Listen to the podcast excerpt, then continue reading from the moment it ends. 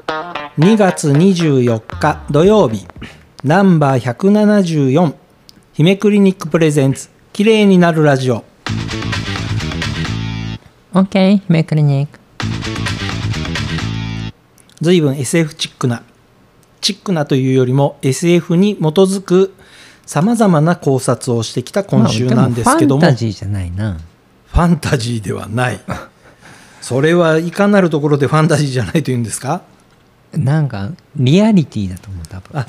もうね未来の話をしてもだんだんだんだんファンタジーから外れて、うん結構リアリティの夢話物語フ 夢ァンタジーって夢とかさふまあわーっとそうしですたね感じじゃない、はいはいだけどなんかうんもリアリティのある範囲になっちゃうとなんかファンタジーじゃないなっていう気はして話してるんですよね。でもねなんかね SF って近い未来近未来を描けばえ描くほどうんなんか暗いじゃないですか、あのーあれがそうねあのーターミネータああターミネーターねー、、うん、えーサイバーダイン社うんあれはだってもう要はとあとあれだあのあれあれはでもあれだよねもう核戦争でおかしくなっちゃうっていう世界要はあのスカイネットという、そうえー要はコンピューターがいろんなことを全部やってくれる社会があるんだけどもそれが暴走し暴走して反乱を起こしたわけでしょそうですね、人間に対して反乱を起こして、はいそれであの核戦争が起きたっていうそうですそうですそうでしょ、はいまあだから AI を怖がる人も当然いますよねうん、だからあれは確か2025年とかさそうそうそれくらいの話なんですよ、ね、まあ来年ぐらいのことですよねそうそうなんですよね、はいだから怖いなと思うんですよねで実際に今いろんな社会情勢を見てるとそうですねああのの決して起こらないって言えないんですよまあ、戦実際争がに起きたお起き誰もがあんな大きいこんなに大きい戦争が起きないと思ってた戦争が起きたしはい誰も起きないって思ってることが起きる世の中になっちゃってるから本当そうですねで実際に、えー、と核保有国はの核の核弾頭の数を合わせるとまあ平気でが地球吹っ飛びますからというか地球が何回も滅びるほどのっていうそう言量いがあるわけ方をしますよね、うんの量を持ってるわけでしょ、はいだからまあうーんあれは SF じゃないもんねターミネーターはね SF か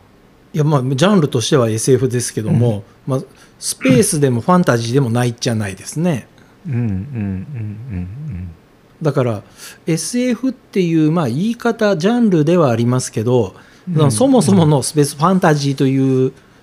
ものではないのかなうんうんとあとはあの怖いので言うとバイオハザードねあーバイオハザードねうんあれも起こり得るって言えばあなんとかなあのーああいうふうにゾゾンビみたいになるかどうかは別にして、はいはいはい感染症っていうので人がコントロールされるっていうのは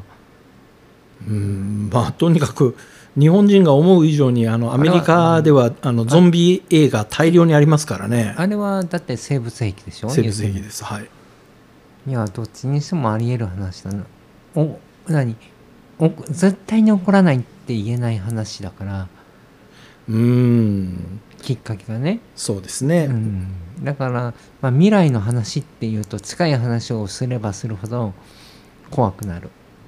あの大体ね何年の話ってあの SF 映画のやつを読んでいくと、うんもうね通り過ぎちゃってるものが結構多いんです よ。まあ、鉄腕アトムがいい例でですよね。もう鉄腕でもいいですよ21世紀になったらそうこんな街ができてるっていうので、まあ、天気なんか気にしなくてもドームの中で人間 はあれ暮ら20して世 ,20 世紀 でしょ書いたの21世紀そう20世紀に書いてある21世紀を予測するとああなるっていう映画ですね。映画っていうかはいアニあのドラアアニニメメですね。アニメでしょはい、だけどそうなってないっていうのもあるしこれもうこれはうんなんだろうねあのでもね鉄腕アトムはねもうそうちょっとこ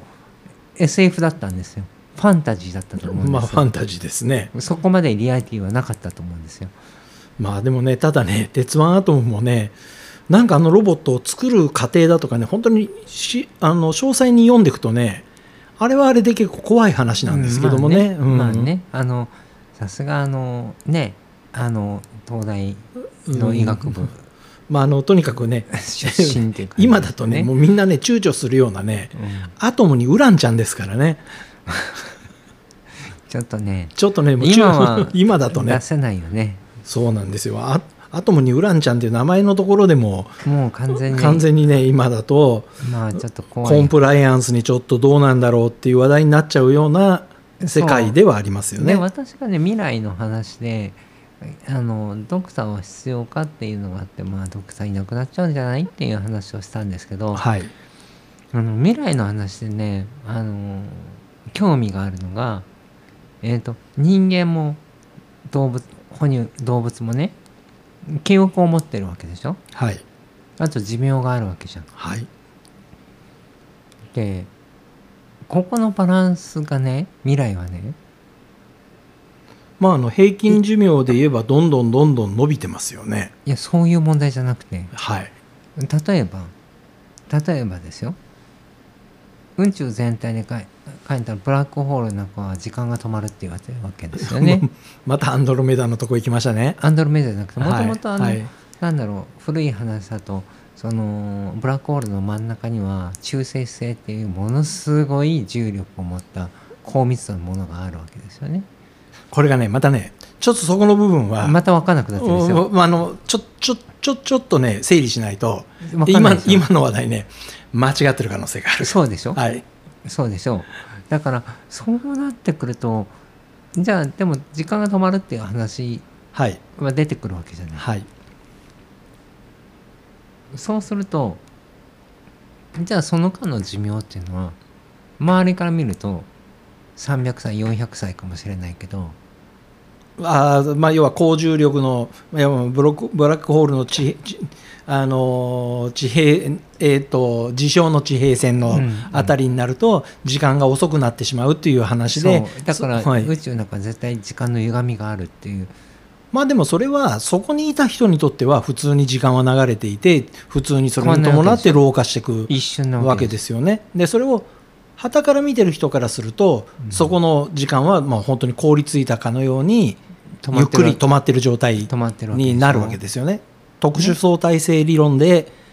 今言われてる時間の流れうん方、そうでしょすべての場所で時間が同じように流れてるわけではないっていう話ですよね、それうんは。そうそうそうそうそうそうはい。じゃあそれを医療に応用して例えば、えー、と今治せない病気を未来で治そうとかねなんかそんな話いっぱい出てきましたよね。で冷凍保存とかいろんなパターンで。で確かに遺伝子のクローンの話はたくさん聞くんだけどはい。じゃあ 私がねいまいまだ理解できてないのかだろうね多分記憶はい。人間の記憶ってどうどうやって残るのかどうやって消えていくのかはい。まあいろいろなあの、ね、記憶のいい人、えー要は名前を本当によく覚える人もいれば、うんすぐ人の顔を忘れちゃう、まあ、私のような人間もいれば、それがたただ単にねはい、脳の中の電気信号だけの話で記憶っていうのはいやだからそれが謎なんですよ謎でしょこれがね分かんないあの例えば記憶といった時に、まあゆまあ、コンピューターの用語的に言うとロムみたいな形で本当にもう電源を切っても消えないものなのか、うん要は電気をずっと通電してないと、まあ、保持されないメモリーなのかラムみたいなうんものなのか、でもほらあの記憶失っちゃうじゃない人間というのは生きてる間に、はいはい これが不思議私もだってあのない記憶はないですからね、そのまたばっかり言い方しますね、うん要はあの忘れてしまってもう読みあの呼び戻せない記憶もいっぱいあるということそれが例えば、はいこうあ例えばねある カウンセリングとかで誘導されると出てきたりするわけですよねはいこれが不思議なんですよまあ、どっかに記憶って残っていてうんそれを引っ張り出すことが、まあ、ある種の方法を使えばできるのできるのかもしれないよねだからねだから本当に消え失せたわけではなく取り出せなくなってるんだろうなっていう感じですよねそれだと、うん、そうなんですだから消えたのか、うんどっちなのかわからないまあ、でもねコンピューターのあのハードディスクの中でも同じようなことをやっぱりいろいろありますよデータとしてはそこに残ってるんだけれども、うん要はそこの番地を書いてあるところが壊れて、うん結局それを取り出すことができなくなっちゃって、まあ、データとしては失われてしまったみたいなことは当うんうん然そのハードディスクだとかそういうねメモリーの上でも同じようなことがあるので多分人間ってデータが記憶されているところと記憶されている順番とその記録の取り出し方っていうのがいろいろあって、うんまあだからどこか壊れたら取り出せないんですよね。かそれかはちゃめちゃな記憶になっちゃうかはい、じゃあだそからの じゃあ人間の寿命というのが、うん例えば肉体が滅びる時としするでいいんですかねこれはだからそれがねだからほら未来の話分からなくなるわけよそうなんですよ例えば本当にあの分かんなくなっちゃうの、恒星間の飛行をするためにうんその冬眠状態にして冬眠カプセル使っそうでてその何光年も先の星に行こうっていううんプロジェクトを、まあ描いてるものとか、っていうのはもうあのーまあねだい大体ワープがないところではそれ使いますからね。そそうでしょ、はい、うんだからあのーそうするとほらあれもそうじゃないあのーあれスーパーマンは違うかスーパーマンはカプセルに入れて、でススーパーマンは、うんあのスーパーマンの星から来た方ですよあれはだからそうか止めたわけじゃないかあそうそうそうスーパーマンの星から飛ばされてきたんだもんはね、いそうはかいそうかなんかよくわかんないけどでも寿命とね記憶のバランスっていうのはうんすごく気気になるんです、あのねこれねもうちょっとね整理をして話をしないとうんあの思ってることはみんな分かって伝わってくるんですけどうん言葉だけで聞いてると、うんそれアトムの話からスーパーマンの話まで行ってでスーパーマンはどっから来たんだっけっていうのをうん番組の中で言われても、そうね星の名前まで僕思い出せそうなんですけど言って間違ってると嫌だなと思いながら今お話をしてる状態なんですよ。そう未来の医療の話っていうことになると医療に関係する健康に関係するっていうことになると確かに病気の根絶とかそういうことっていうのはこの間お話ししたはい、けどやっぱりき興興味が出てしまうっていうのはやっぱりそこだねなるほどどこね。までが人間でそれはねもう一回整理をしましょそうう。もう難しいあの一応ねスーパーマンがクラーク・ケントという名前で新聞記者をやってるっていうところを見るとスーパーマンが活躍してる時代にはまだまだ新聞が流通してるんだっていうことだけは分かるんですけども そうでねすね